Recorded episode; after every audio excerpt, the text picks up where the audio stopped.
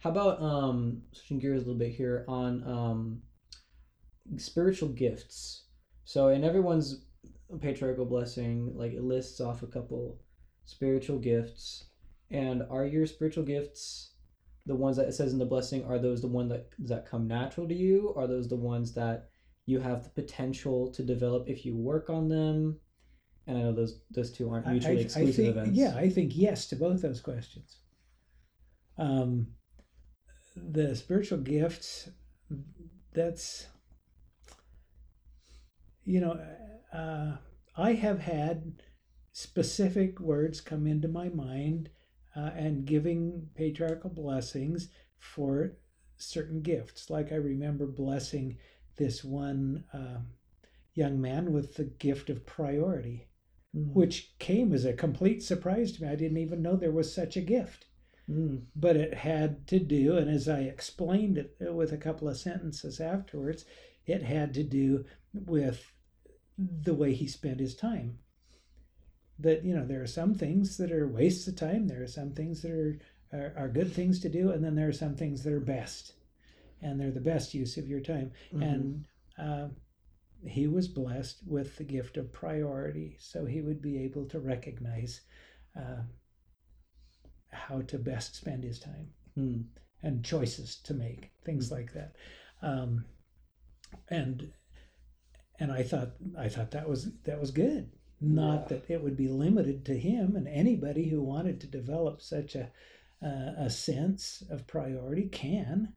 They can you know study and consider and have self discipline and this kind of stuff and develop you know such a gift if that's something. But um, I think the Lord wanted him to concentrate on that, to recognize it. And I don't think that it was going to come particularly naturally to him. I think he would have to develop it. Um, I remember blessing this young, uh, this other young woman. Came straight into my mind the word patience. Blessed her with the gift of patience, and you probably need that blessing too, that gift too. Yeah, I, I definitely need patience. I mean, I don't know. My blessing says I have like one of one of the gifts. My blessings that I have is the gift of humility, and I was like, hmm. Well, I'm the most prideful person in the room right now, and but it it said that it was one of my natural gifts, and I'm just thinking like in my YSA word like, hmm. I have the biggest ego here. Don't know what happened. give you something to work on then, huh? Yeah. Okay, maybe maybe that was uh, an opportunity to help you offset that pride. maybe the Lord just didn't want to say, "Hey, you're too prideful. You need to you need to quit it." and so He's like, "You have the gift of humility, just to make me think, There you go. perhaps." Sure. But um, I think I read somewhere that you can develop any spiritual um gift. And uh, we were talking about the ones in Moroni and the ones in Doctrine and Covenants, and how like the spiritual spiritual gifts aren't limited to things that you normally associate with being spiritual. Um, I mean, well, there's like the gift of, and I would I would argue this. Well, nah, this is funny. The the gift to be able to formulate coherent arguments and debate, and because certainly that's a skill needed um, in the world, and that has to do not with you know physical traits. That's more of a mental thing more of a psychological thing and So- because of that it's like more, it's on the spiritual side of things and so i would argue that that is a spiritual gift and so there's many other gifts like this in the world that we don't like typically associate with being a spiritual gift like exceedingly great faith or the ability to you know uh, the, the gift of tongues so what, what's your opinion on that Um, developing uh, rational and clear arguments. Uh, Well, not necessarily that, but like on spiritual gifts, like not being limited to the things that we read in Doctrine and Covenants and Mor- Moroni. oh, yeah. Uh, as a matter of fact, I think that's probably an excellent, uh, uh, an excellent question. Um, I think there are many of us that uh, that has never even occurred to us. You know, yeah, we read and and there's the here's in Moroni and the New Testament and so forth talks about spiritual gifts Mhm. and uh, and we think that maybe we're limited to those the gifts in that list Mhm. and and I don't think we are. I think I think that's what you're getting at is that uh, if there's something that you want to develop um, that's righteous, Mm-hmm. ask Heavenly Father to help you develop that and study about it and apply yourself and try to develop that. Uh, and I'm sure that uh, if it's a righteous gift and used uh, for a righteous purpose, that Heavenly Father and the Holy Ghost uh, will be uh, there to assist you in in in preparing Mm-hmm. to, to receive that gift and to have that in your life. I think that uh, if somebody wants a gift uh, that's not necessarily righteous, um, maybe they want, I don't know, I hesitate to, to Well- suggest unrighteous. Well, I mean, like you can, for for example, Gifts, um, maybe I think it's not like the gift itself that's unrighteous. Maybe it's the intent that they want to use it for. Yeah. So um, maybe like if you if you want because social intelligence or emotional intelligence is uh, I would argue again it would be a spiritual gift because that has to do with not physical traits. That's that's more of like your psyche, your soul, how your being operates. And so maybe if someone wanted to develop deep social intelligence for the purpose of manipulating people, Yeah. like that would Yeah. be a like traits are neutral for that evil purpose. And so maybe that's why you wouldn't get it.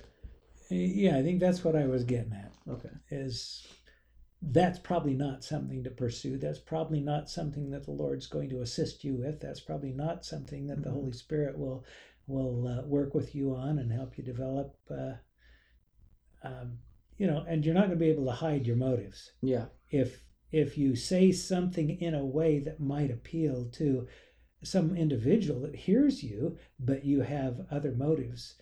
You know, like you know something that's not good that you want to Mhm. use this gift for but you can make it sound good Mm-hmm. you know you can't hide that from the spirit No. that uh, you know the holy ghost knows your motives he knows you much better than you even know yourself and uh, so trying to it's kind of like what was it uh, mark twain said something about you can't pray a lie yeah Yeah. Anyway because you know the spirit knows if it's a lie you you can't pray everything fades away except her face and Yeah. and-. Like love at first sight. yeah and the, and the spirit says this is the one yeah. and you go up to her and tell her that uh, that the spirit has told you that you're she's to be your wife And she says, "Let's get married." she married." laughs and runs away She probably would. she would think you're a No. creep. Yeah i mean that's weird no i i'm not recommending No, I've seen. I've, I've heard horror stories Yeah. from girls right that I hang out with. But there's actually guys that have done that. And Yeah. They're like one major turn off. too. That, that's really creepy. yeah yeah yeah no so i'm not recommending that and if your blessing says something like that that may not be literal Mm, that may mean that you're attracted to her mm, you know you see her and and you say this there's a possibility there or uh, it might even be after you've known her for months or maybe even years or something like that and all of a sudden you you go and maybe she looks a little different today mm.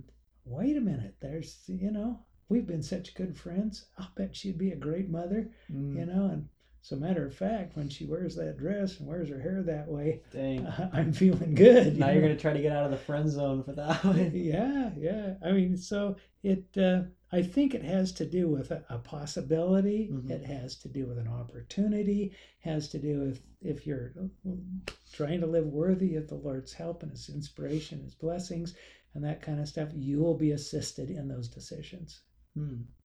Okay, cool. Yeah. So looks like my search is still going. oh yeah Yep. Um. Okay. How about this? you're Can- young though Uh, you're still young I'm not as young as I once was. i know you're Well, not Back when I was 20, man, that was Yeah. that was a rocking time.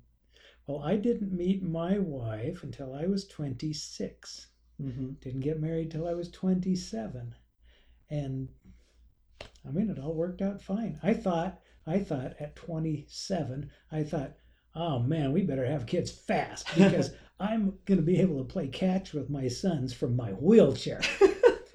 but you know I'm not even in my wheelchair yet and I've got 25 grandkids. Yeah, so uh, Yeah. So anyway, we so have like yeah, we have this thing in like church culture um, especially in the YSA words, where it's if if you're 23 and you're not married yet, you're like done. Right. You're like your chances are spent.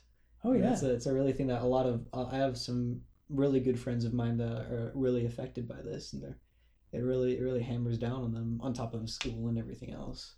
I'll tell you, there was a girl that I was dating uh, that had this.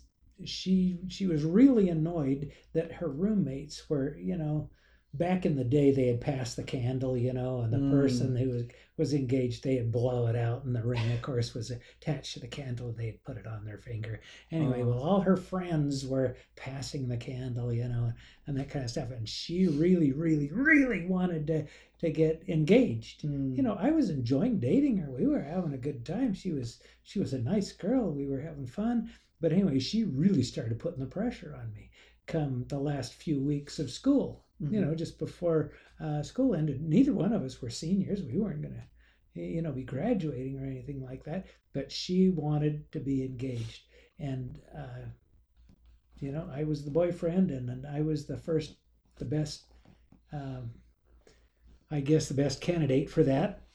And she was really putting the pressure on me. And uh, and finally, I just said, "Look, I want to take a break. Let's not date."